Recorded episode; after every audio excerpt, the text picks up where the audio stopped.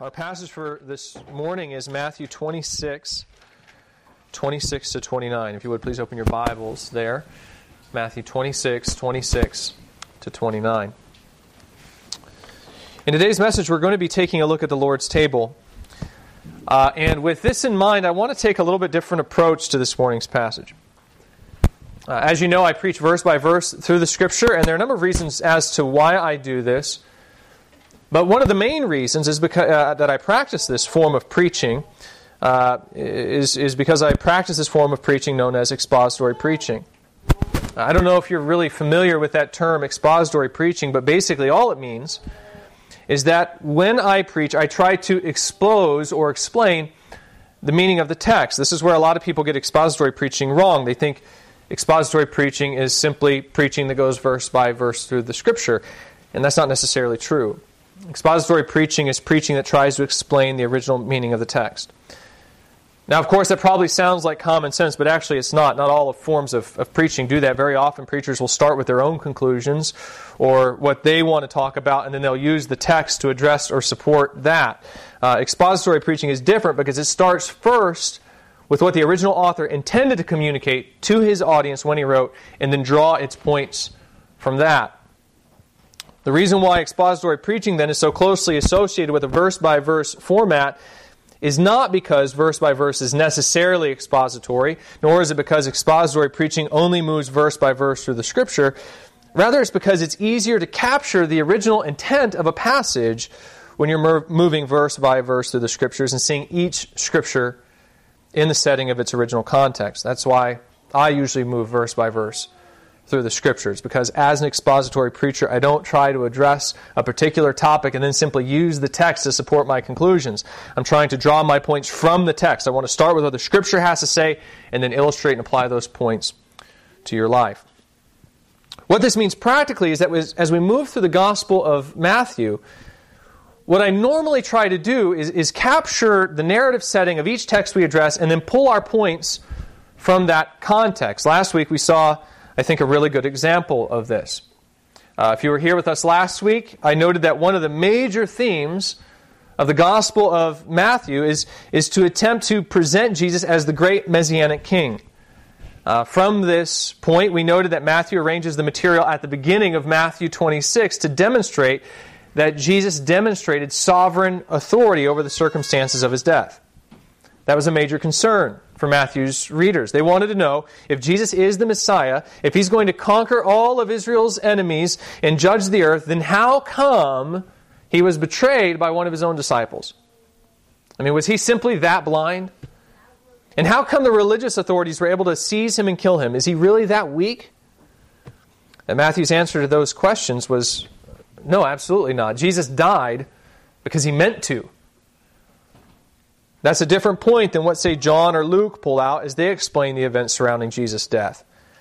Matthew focuses on Jesus' sovereign authority as king. John, for instance, focuses more on Jesus' authority as God. Luke appears to focus a little bit more on the sacrificial nature of these events, of, of Jesus offering himself up for his disciples.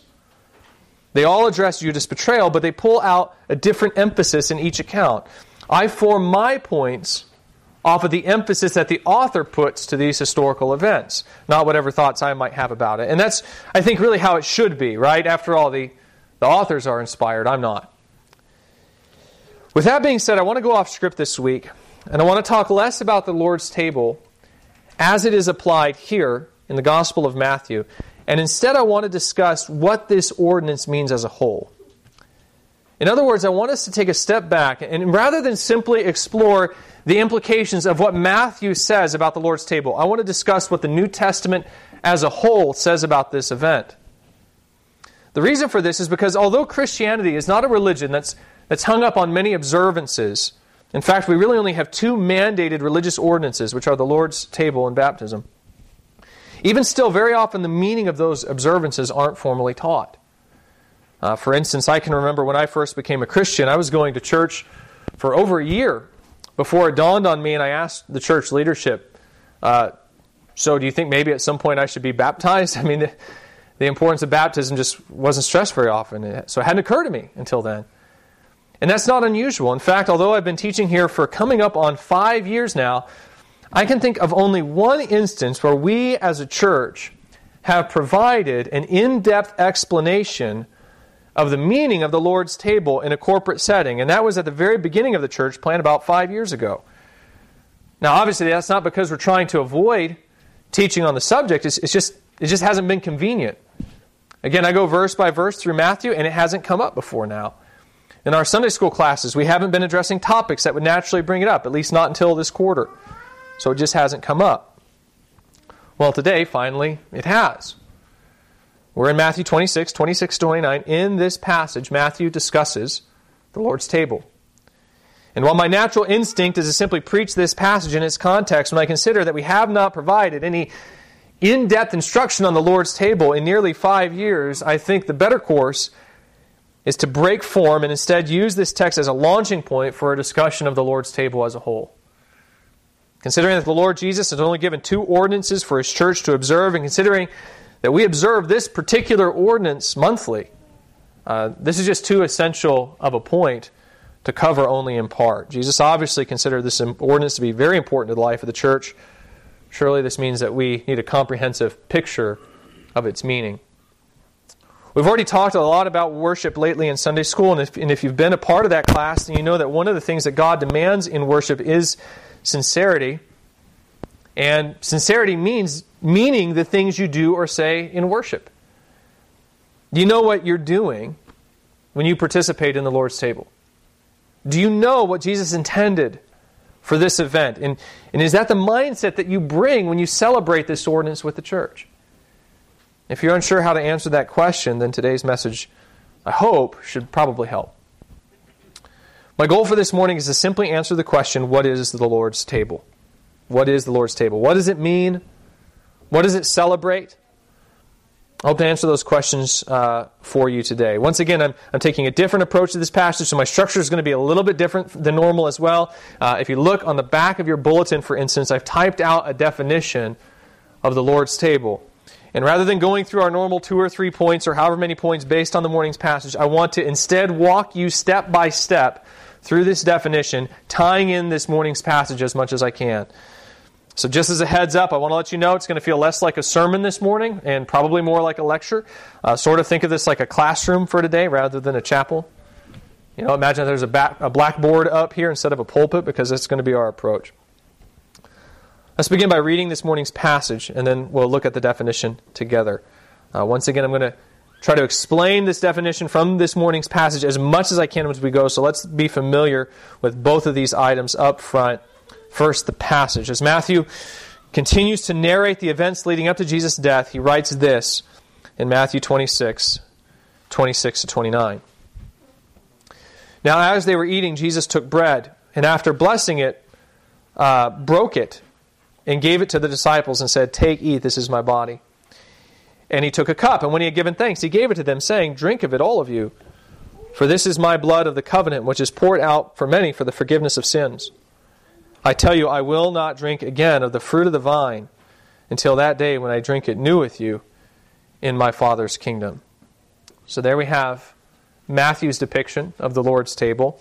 I'm going to try to tie that into our definition as much as I can this morning. Let's look now at the definition. If you flip over to the back of your bulletin, I've defined the Lord's table like this The Lord's table is an ordinance that commemorates the death of Christ and symbolizes A, participation in and anticipation of the new covenant through faith in the death of Jesus Christ on the cross, and B, fellowship with Jesus Christ and all those who likewise believe in him and await his second coming. That's how I would define the Lord's table based on the Scripture's revelation about this event. So if you want to know what you're celebrating when you participate in the Lord's table later this morning, that's how I'd summarize it in a single sentence. So, what does this definition mean? Let's walk it through it step by step. And we do have a lot of uh, a lot of ground to cover here, so I'm going to move through these steps probably at a pretty good clip. Uh, first, what we see in this definition is this: the Lord's table is an ordinance. It's an ordinance. An ordinance properly defined is a religious rite which has been commanded or prescribed by a religious authority. In the case of the church, while there are many commands that have been given to us by Christ and the apostles, there are only two religious rites that have been prescribed for ongoing practice in the church, and that's baptism and the Lord's table. There are some branches of Christianity that would add in foot washing, actually, as a third ordinance based on John 13, 13 to 15. But generally, it's agreed that there are only two ordinances uh, baptism and the Lord's table. We see the command uh, to baptize in Matthew 28, 19 to 20, when Jesus tells his disciples, Go therefore and make disciples of all nations, baptizing them in the name of the Father and of the Son and of the Holy Spirit, teaching them to observe all that I have commanded you. Uh, make disciples is actually the command in that sentence, and baptism is a, is a present participle that modifies the command, telling the disciples how they are to make disciples. They are to make disciples in part by baptizing them in the name of the Father and of the Son and of the Holy Spirit. So we see the command spelled out in Matthew 28. And of course, as we uh, get into the book of Acts and into the epistles of the New Testament, we see multiple examples of this rite being performed, not only by the apostles, but even by those who came after the apostles as well. So that's the first religious rite we see commanded by Christ for the church. The second is the, is the Lord's table. If you're just looking here at Matthew 26, it's probably hard to discern that this is indeed a religious ordinance, a religious rite. After all, if you look at the commands, there's nothing specifically about the commands here that indicate Jesus intends for this to be repeated. It looks rather like a one time event describing what Jesus is about to do for the disciples at the cross. They are to take that bread and eat, they are to take that cup and drink. And that's it. It all appears to be confined to that historical meal. That's how it's depicted in Matthew. And it's how it's depicted in Mark as well. However, the tone changes once you begin to look at Luke's and Paul's account of this meal. Uh, Luke, of course, was a traveling companion of Paul. He did extensive research on the life and ministry of Jesus. It shouldn't surprise us, therefore, that both his and Paul's versions of these events line up pretty closely. And both men indicate that Jesus clearly told his disciples at the time he observed this meal that this was an observance he intended for the disciples to practice continually until the time of his return. In Luke, the Lord says regarding the bread, uh, This is my body, which is given for you. Do this in remembrance of me. According to Paul in 1 Corinthians 11, the Lord dispenses the bread with virtually those exact same words. And then regarding the cup, he also says, This cup is the new covenant in my blood. Do this as often as you drink it in remembrance of me. It should be noted that in both instances, the word for do this is a present imperative command and what that tends to indicate is that this is a continual, ongoing command. This idea is continually do this in remembrance of me. The statement, as often as you drink it, with reference to the cup, likewise indicates that this was to be a continual practice in the church. And of course, just like baptism, that's what we find as we explore the rest of the New Testament. In fact, Paul's comments on the Lord's table come as he's giving instruction to the church on the proper observance of the meal. So we can see that this is the second ordinance commanded by Christ. And that's actually how Paul presents the Lord's table, by the way, as a direct command from Christ, saying in 1 Corinthians 11.23, For I received from the Lord what I also delivered to you. He's just passing on to the church what Jesus had apparently told him directly. So, baptism and the Lord's table are ordinances commanded by Christ. And I should probably emphasize these are religious rites, meaning that they're formal ceremonial observances of the Christian faith. Uh, they're different from other commands given by Jesus in that these are a more direct application in the context of Christian community and worship. They're the kinds of things that are practiced exclusively among the Christian, Christian community as a part of their membership and worship, and they're not to be observed by outsiders. We'll probably talk about that some next week. But uh, you'll hopefully see what I mean as we go along. But that's the first part of our definition. The Lord's table is an ordinance, meaning it's a religious rite commanded by the Lord Jesus himself. Next, it is an ordinance that commemorates the death of Christ. It commemorates the death of Christ. I've already pointed out how in Luke 22 and in 1 Corinthians 11, when Jesus distributes the elements, he tells the disciples, Do this in remembrance of me in remembrance of me. This is where we get the idea that the Lord's table is a commemoration. Just like we have Memorial Day in a few weeks to remember those who died on behalf of our country, uh, and Veterans Day in November to celebrate those who have served in the armed forces, just like we remember and celebrate our nation's independence on the 4th of July, so also the Lord's table points backward to remember a specific historical an event, even an idea. What does it commemorate? Well, it commemorates, it brings to remembrance the death of Christ. We know this because as Jesus distributes the elements, he tells the disciples, Take, eat, this is my body.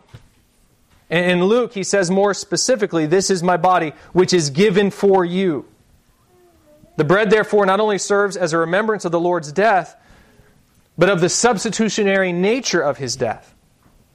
You recall how I said last week that Jesus sovereignly directed his own death. Well, in the hours before his death, Jesus delivers this bread as a symbol of the fact that he's dying for his disciples. This is really where the Passover element to the meal comes into play.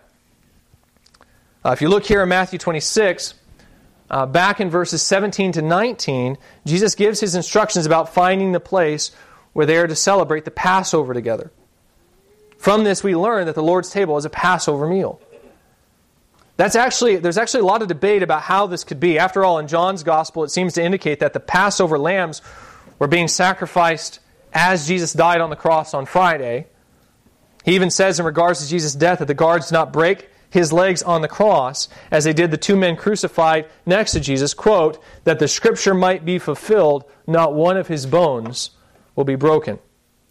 It would seem that the only scripture that John could be referring to when he wrote that would be Exodus 12:46, which says that the Israelites shall not break any of the bones of the Passover lamb. So John's point very clearly is that Jesus was offered up as the true and ultimate Passover lamb for the nation. And yet here in Matthew 26, we discover that Jesus and his disciples actually celebrated the Passover the night before his death. In Luke 22, Jesus even begins the meal by telling his disciples, I have earnestly desired to eat this Passover with you before I suffer, for I tell you, I will not eat it until it is fulfilled in the kingdom of God. And we're going to come back to that until it is fulfilled idea in just a few moments. All, uh, all I mean to point out here is that Jesus clearly indicated that he intended this to be a Passover meal. Well, during this meal, Jesus is, is reinterpreting the elements of the Passover in light of his death. And as he holds up the bread, he says, This is my body, which is given for you. That's important because what Moses taught was that the lamb served as a substitute for the firstborn of the people of Israel. In other words, when the angel of the Lord passed through the land of Egypt, the only reason why he passed over the houses whose doorposts had been marked with the blood of the lamb was because the lamb had served as a substitute in place of the firstborn of Israel. After the Exodus, God even demanded that the Levites be given to serve him exclusively as a substitute for the firstborn of Israel, which belonged to him. When in the course of this meal, Jesus holds up the bread, he says, This is my body, which is given for you. And the meaning of that, in this context, would not be lost on the disciples. Just like the Passover lamb, was offered up in the place of the firstborn during the exodus from Egypt. So also does the bread point to the fact that Jesus is offering himself up in their place. He's dying in order to redeem them, much in the same way that the lamb did during the exodus. The disciples are to take and eat the bread as a constant reminder of this fact that Jesus died as a substitute in their place. Jesus also says regarding the cup, Drink of it, all of you. This is my blood of the covenant, which is poured out for many for the forgiveness of sins. I'll dive more specifically into the full meaning of this statement in just a few moments, but the point, once again, is that the cup is a remembrance of Jesus' death. It points back to the idea that Jesus shed his blood on the cross. So that's the second part of our definition. The Lord's table is number one, an ordinance. That number two commemorates the death of Christ. And now, number three, and this is where it starts to get more tricky. Number three, it symbolizes. It symbolizes. We'll get into what it symbolizes in just a moment, but before we get to that, I just want to highlight that the Lord's table is a symbol. Historically, it's not always been treated that way. When Jesus says, Take, eat, this is my body, in verse 26, and when he says again, Drink all of it, or drink of it, all of you, uh, for this is my blood of the covenant, verse 28. Some have interpreted, have interpreted that to mean that the elements of the Lord's table literally possess the body and blood of the Lord Jesus. Uh, the Roman Catholic Church, for instance, teaches a view on the Lord's table known as transubstantiation. According to this view, at the moment the priest blesses the Lord's table, the elements are mysteriously, mysteriously transformed into the actual body and blood of Jesus Christ. Now, I say mysteriously because it doesn't appear to be the body and blood of the Lord to us in that moment, but that's what they would say is actually going on. Those elements are hidden from us, but once the elements are blessed by the priest, but, but it's the actual blood and body of Christ. In fact, historically, the priests alone were allowed to drink from the cup on behalf of the participants for fear of the fact that the communicants might spill the blood of Christ if the cup was shared. Lutherans abandoned this view during the Reformation in, in, favor of a view in favor of a view called consubstantiation, in which they claim that the elements are not physically converted at communion, but that Christ is still actually bodily present in the elements themselves during the communion. If you can think of a sponge holding water, they would say that the elements are kind of they kind of work like that. Jesus is not the bread or the wine, but he is, quote, in, with, and under the elements. Lutherans different from Catholics because they understand that one of the implications of transubstantiation is that it continually repeats Christ's sacrifice every time communion is performed. They rightly reject this idea, and consubstantiation is supposed to be a way of explaining the Lord's table that avoids that error. However, both Lutherans and Catholics agree that the statements, this is my body and this is my blood, are meant to be taken literally. And so they both adopt views that Jesus' body and blood are physically present either as or in the elements themselves when the table is celebrated. Listen, that, that's not what Jesus means when he says, This is my body and this is my blood. All Jesus means to say is that these elements represent his body and his blood. Again, the meal is a memorial. So he's speaking in metaphor. If you want a really simple illustration of what I mean by this, and only some of you may remember this, I may be dating myself when I share this with you, but a number of years back, there used to be this television commercial, and it was a public service announcement about the danger of drug use. And some of you probably already know where I'm going when I say that. And in this commercial, there was this man standing at a stove with a skillet and an egg, right? And he would say, he'd hold up the egg and he'd say, This is your brain. And then he'd say, and this is your brain on drugs. And he'd crack the egg and empty it in the skillet, and the egg starts sizzling. And the man turns to the camera and asks any questions. Obviously, no one went grabbing for their scalp when they first saw that commercial, right? The man was just, he was performing an object lesson in order to illustrate a point. The egg and the skillet are all metaphors meant to describe the effect that drug use can have on the brain. That's what he's going for. Well, when Jesus holds up the bread and he says, This is my body, it's just like the man holding up the egg and saying, This is your brain. It's a metaphor. We know this is, this is true not only because Jesus explicitly says, Do this in remembrance of me, indicating that it's only meant to be a symbol that points back to a sacrifice. But I don't know if you ever thought about this, but we know this. But because when Jesus holds up this bread, he holds it up with his hand.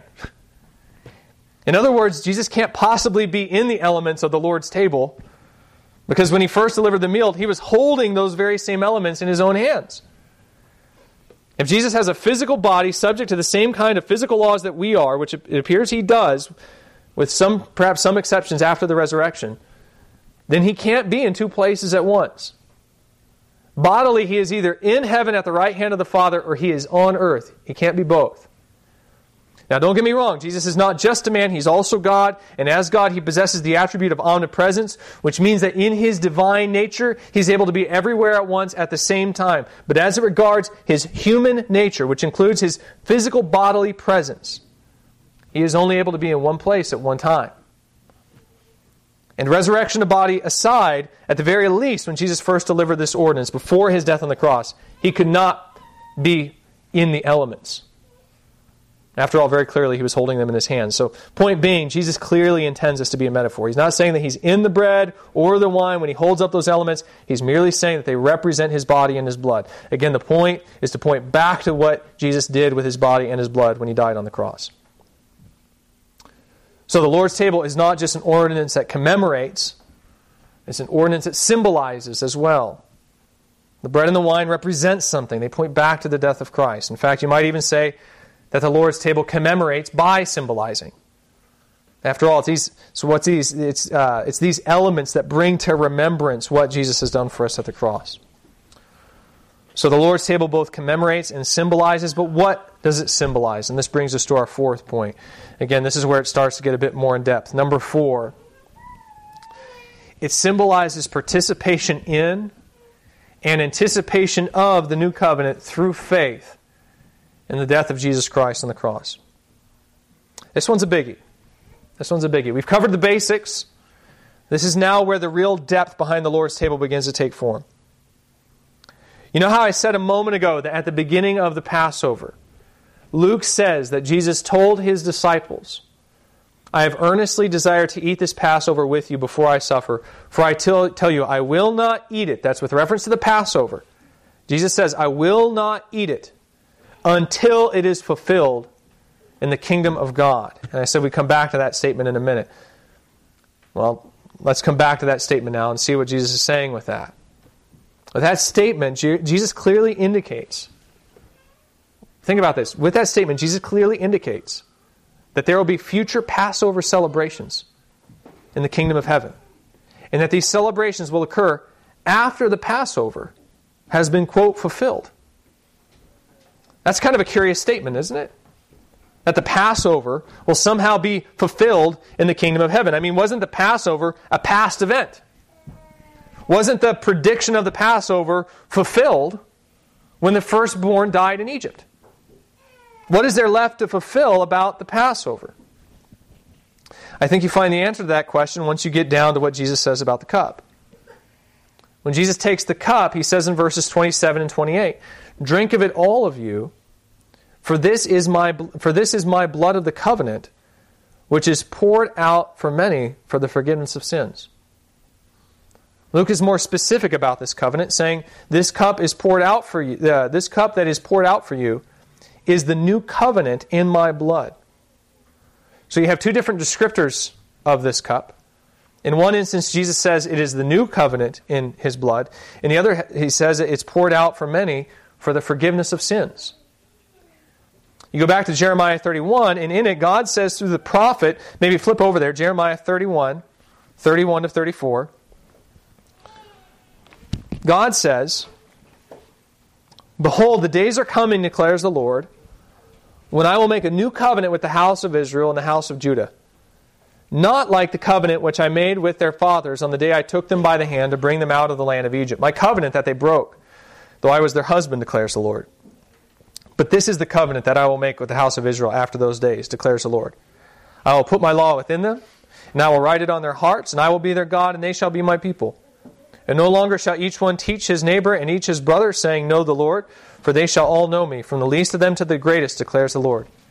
For I will forgive their iniquity, and I will remember their sin no more. There, of course, we see this promise of a new covenant. There also, we see that with this covenant will come the forgiveness of sins.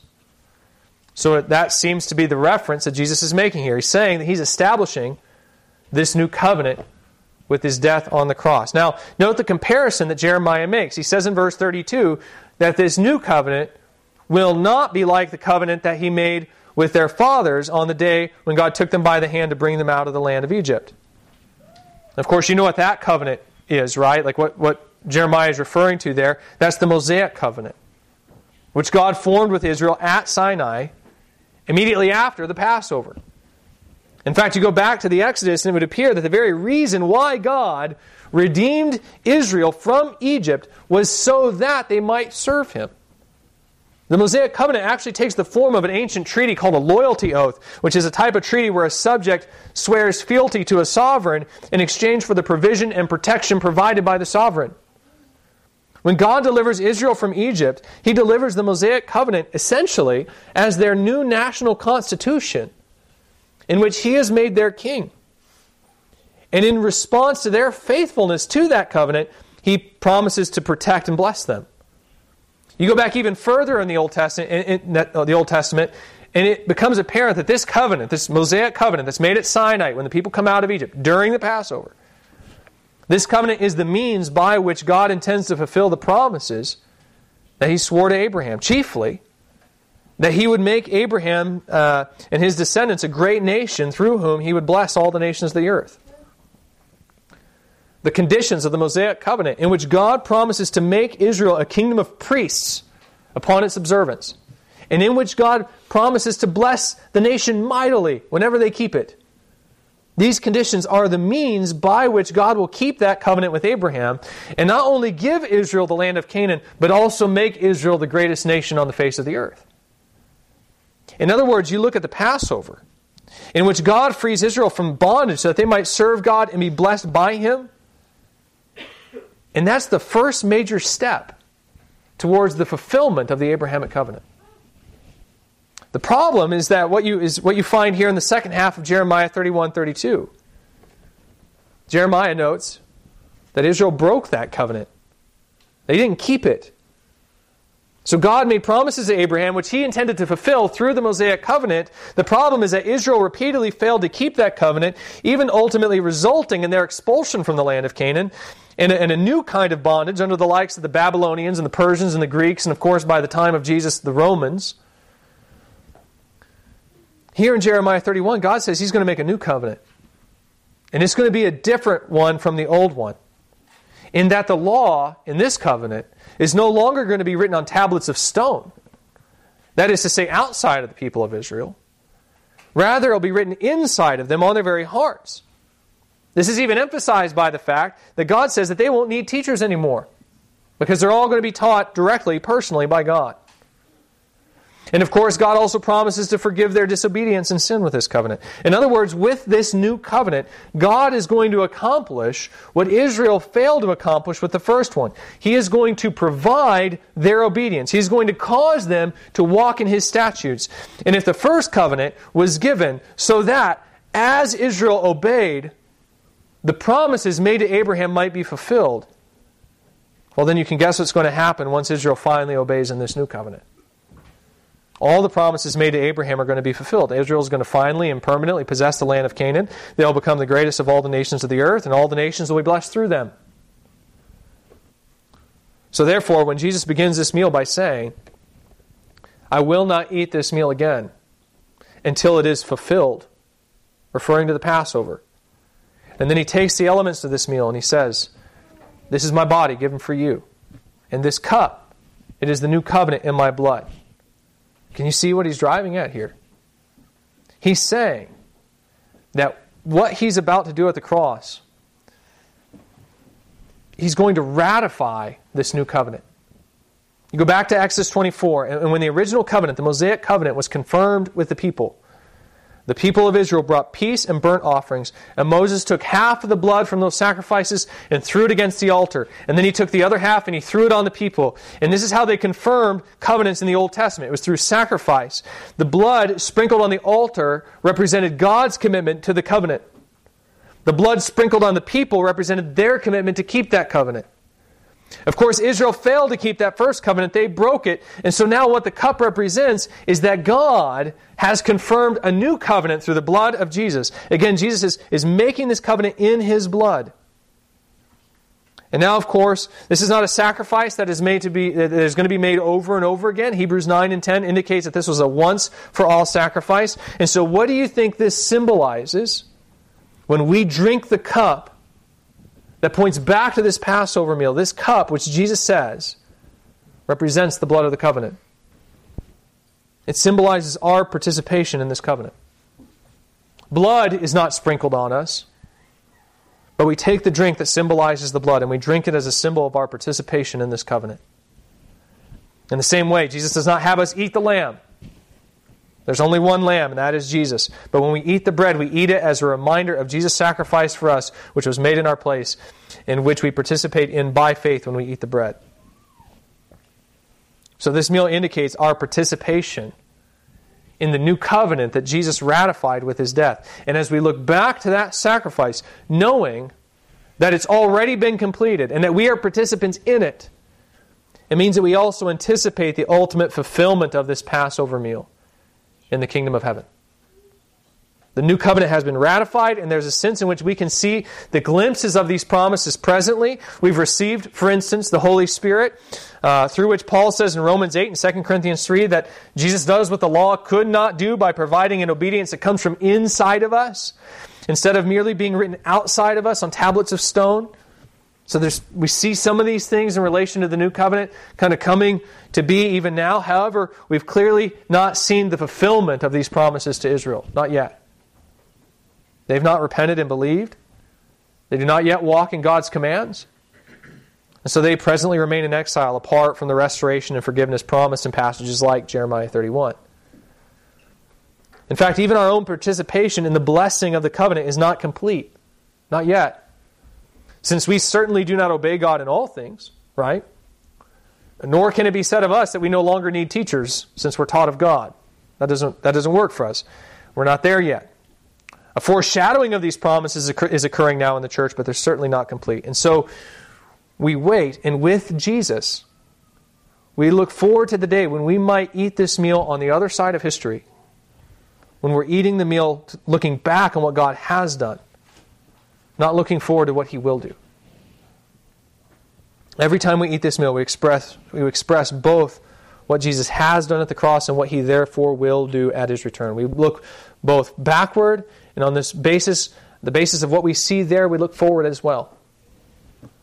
In the words of Paul in 1 Corinthians 11:26, he says, "As often as we eat the bread and drink the cup, we proclaim the Lord's death until he comes." Incidentally, uh, just note this. Incidentally, participants in the Passover meal drink four cups during the meal, uh, all of which are tied to one of four promises in Exodus 6, verses 6 to 7. Exodus 6, 6 to 7 states, Say therefore to the people of Israel, I am the Lord, and I will bring you out from under the burdens of the Egyptians. That's the first promise. I will deliver you from slavery to them. That's the second. And I will redeem you with an outstretched arm and with great acts of judgment. That's the third. Fourth, he says, I will take you to be my people, and I will be your God and you shall know that I am the Lord your God who has brought you out from under the burdens of the Egyptians. I think this is really cool. Just kind of follow along here if you can. You know, the cup that, that Jesus tells the disciples represents the new covenant in his blood. It would appear that's the third cup of the Passover meal, which is tied to the promise I will redeem you with an outstretched arm and with great acts of judgment. Jesus says, I'm never going to drink the fruit of the vine again after that. That's apparently the last cup that Jesus drinks before his death. The fourth cup, the last one which Jesus apparently leaves on the table, is tied to the promise I will take you to be my people, and I will be your God, and you shall know that I am the Lord your God who has brought you out from under the burdens of the Egyptians. That's what we're still looking forward to in the Passover meal. That's what we're going to see fulfilled. Whenever we participate in the Lord table, in the Lord's table, it's this fourth cup that we anticipate which we will drink with Christ when the Passover is fulfilled in the kingdom of heaven. Let's look now at the last part of our definition. We've seen that the Lord's table is an ordinance. We've seen that it commemorates the death of Christ. It also symbolizes both our participation in and anticipation of the new covenant. Finally, number five. It also symbolizes our fellowship with Jesus Christ and with all those who believe in Christ. If you remember, just a couple of weeks ago, we studied the judgment of the sheep and the goats at the end of Matthew 25. In that passage, Jesus says that on this day of judgment that will follow his return to the earth, he'll tell the sheep, Come, you who are blessed by my Father, inherit the kingdom prepared for you from the foundation of the world. For I was hungry, and you gave me food. I was thirsty, and you gave me drink. I was a stranger, and you welcomed me. I was naked, and you clothed me. I was sick, and you visited me. I was in prison, and you came to me. The sheep are puzzled by this judgment because Jesus hasn't been on the earth until that time. And so they ask him, they say, Lord, when did we see you hungry and feed you? Or thirsty and give you drink? And when did we see you a stranger and welcome you, or naked and clothe you? And when did we see you sick or in prison and visit you? And Jesus says that the king will answer them in that day Truly I say to you, as you did it to the least of these my brothers, you did it to me. Jesus then turns and rejects the goats for the exact same reason, because they did not do it to one of the least of these. They did not do it to Jesus. Jesus bases his ultimate decision on heaven and hell on the treatment that was shown to his brothers, that is, his disciples. We ask ourselves why this is so. Why does Jesus indicate that love for Christ is expressed by a love for his body. And we saw that Jesus not only enjoys a kind of familial union with his disciples based on God's elective purposes, but that he also enjoys a very real spiritual union with them as well. In fact, this spiritual union occurs through the Holy Spirit, who Jesus provides through his ratification of the new covenant on the cross. It is as Jesus ratifies the new covenant through his death on the cross that he then sends the Spirit to indwell us and cause us to walk in God's statutes. It is through this same Spirit that Jesus abides with us and enjoys a very special kind of fellowship with us here on earth. This is all captured quite succinctly when Paul writes in Romans 8, 7 to 10. He says, The mind that, on, that is set on the flesh is hostile to God, for it does not submit to God's law. Indeed, it cannot. He says, Those who are in the flesh cannot please God. You, however, are not in the flesh, but in the Spirit, if the Spirit of God dwells in you. Anyone who does not have, and know how he phrases this. He says, Whoever does not have the Spirit of Christ does not belong to him. And then he says, But if Christ is in you, although the body is dead because of sin, the Spirit is life because of righteousness. There, Paul says that it's impossible to please God apart from the Holy Spirit. Just a few verses earlier, he notes that God did what the law could not do by sending his Son in the likeness of sinful flesh and for sin, so that he might condemn sin in the flesh, and the righteous requirement of the law might be fulfilled in us who do not walk according to the flesh, but according to the Spirit. This is all in accord with the new covenant promise to write the law upon our hearts, to do what was uh, imperfect about the Mosaic covenant. It all happens by the Holy Spirit, who enables us to do what we couldn't do when all that was given, uh, uh, uh, with all that was given in the Mosaic Law. In the passage I just read, this Spirit is called the Spirit of Christ.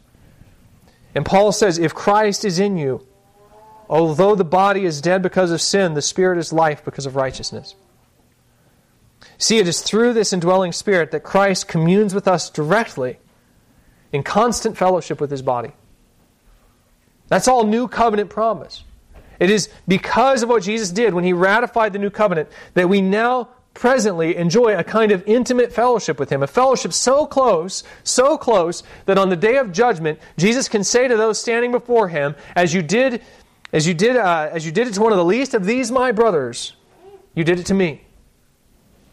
It shouldn't surprise us, therefore, that Paul writes in 1 Corinthians 10 16 to 17. The cup of blessing that we bless, is it not participation in the blood of Christ? The bread that we break, is it not participation in the body of Christ? Because there is one bread, we who are many are one body, for we all partake of the one bread. Paul says that when we bless the cup and break the bread of the Lord's table, we actively participate in the, the blood and body of Christ. We have a kind of union with it as we identify with Christ by faith. Likewise, he says that there is one bread that we break because although there are many of us, we are all one body since we share in the same bread. Because of what the Lord's table represents, it becomes a symbol. Becomes a symbol not only of our union with Christ, but by virtue of our shared union with Christ, our union with one another as well. Like if you can sort of picture a bicycle wheel in your mind, when we believe in Christ, which is expressed, of course, in our participation of the Lord's table, this symbol of the new covenant made in His blood, when we uh, uh, believe in Christ, which is expressed in this, we're joined to Jesus, who's at the hub of the wheel. You're at a point along the outside of the wheel, and through your faith, you're tied to Jesus like a spoke on the wheel. Well, when others believe, they too are joined to the same hub. The result is that by virtue of the fact that all these individual spokes are tied together by the one unifying hub, they form one wheel. This is the picture that Paul paints in 1 Corinthians 10. When we participate in the elements of the Lord's table, we participate in the death of Christ himself. And since we all participate in the same death, we all eat of the one bread, we are therefore one body. The Lord's table, therefore, becomes a picture both of our union with Christ and of our union with one another, since we all share of the same sacrifice and are joined to the same bread. If you could think once again of the concepts of, of transubstantiation and consubstantiation, there's another view of the Lord's table which says that when we celebrate the Lord's table, Jesus is not physically present with his body, but he is spiritually present among us. I, I don't know that we can say that this is uniquely true when we celebrate the Lord's table. But it is certainly true insofar as whenever the body of Christ assembles, Jesus is among us because he indwells all those who believe in his name. This is important. In our Sunday school class this semester, we've been studying worship. And as we've studied worship, one of the things we've noted is that worship changes dramatically from the Old Testament to the New. Because in the Old Testament, there's a sense in which God inhabited the temple. And that meant you had to go to the temple to worship in the presence of God. What's different in the New Testament is that there is no physical temple. And the reason is because the New Testament indicates that by virtue of this indwelling that occurs in the New Covenant, you are all individually temples of the Holy Spirit who is within you. And yet you are all also corporately the temple of God by virtue of the corporate indwelling of the same Spirit. This means that you no longer have to go anywhere to worship God because God is always with you. And yet at the same time, when the body assembles, it represents this coming together of the various stones that form this one grand spiritual temple of God. What this means is that the Lord's table is not just a fitting symbol of what has happened at the cross. And it not only points to the redemption that Jesus will accomplish in the future at his return, but it also becomes a fitting expression of what's happening presently whenever the church assembles to meet with one another. We assemble as a body indwelled by Christ. We are united to one another, by virtue of our union with Him. The Lord's table is a picture of that fellowship. It symbolizes both our fellowship with Christ and our fellowship with all those who believe in Him. So there's a basic definition of the Lord's table. That's what we celebrate when we celebrate this meal. Of course, there's probably more that could be said about each of these points, but that's at least a basic definition of this ordinance. Now, what I'd like to do next week is come back and discuss the application of this ordinance. We know what it is now. So then, what does it do? I want to talk about that. What is the role that this ordinance plays in the church? And how should it be observed? Uh, you know, how should it, you know, what, what should we do with the elements? How often should we observe it? Who should participate in it? These are some of the more practical issues concerning the Lord's table that I'd like to explore with you next week. In the meantime, we're going to close our worship service, this worship service this morning by observing the Lord's table together. Uh, in case you didn't notice, we did delay our regular observance of the Lord's table by one week, uh, and this is why.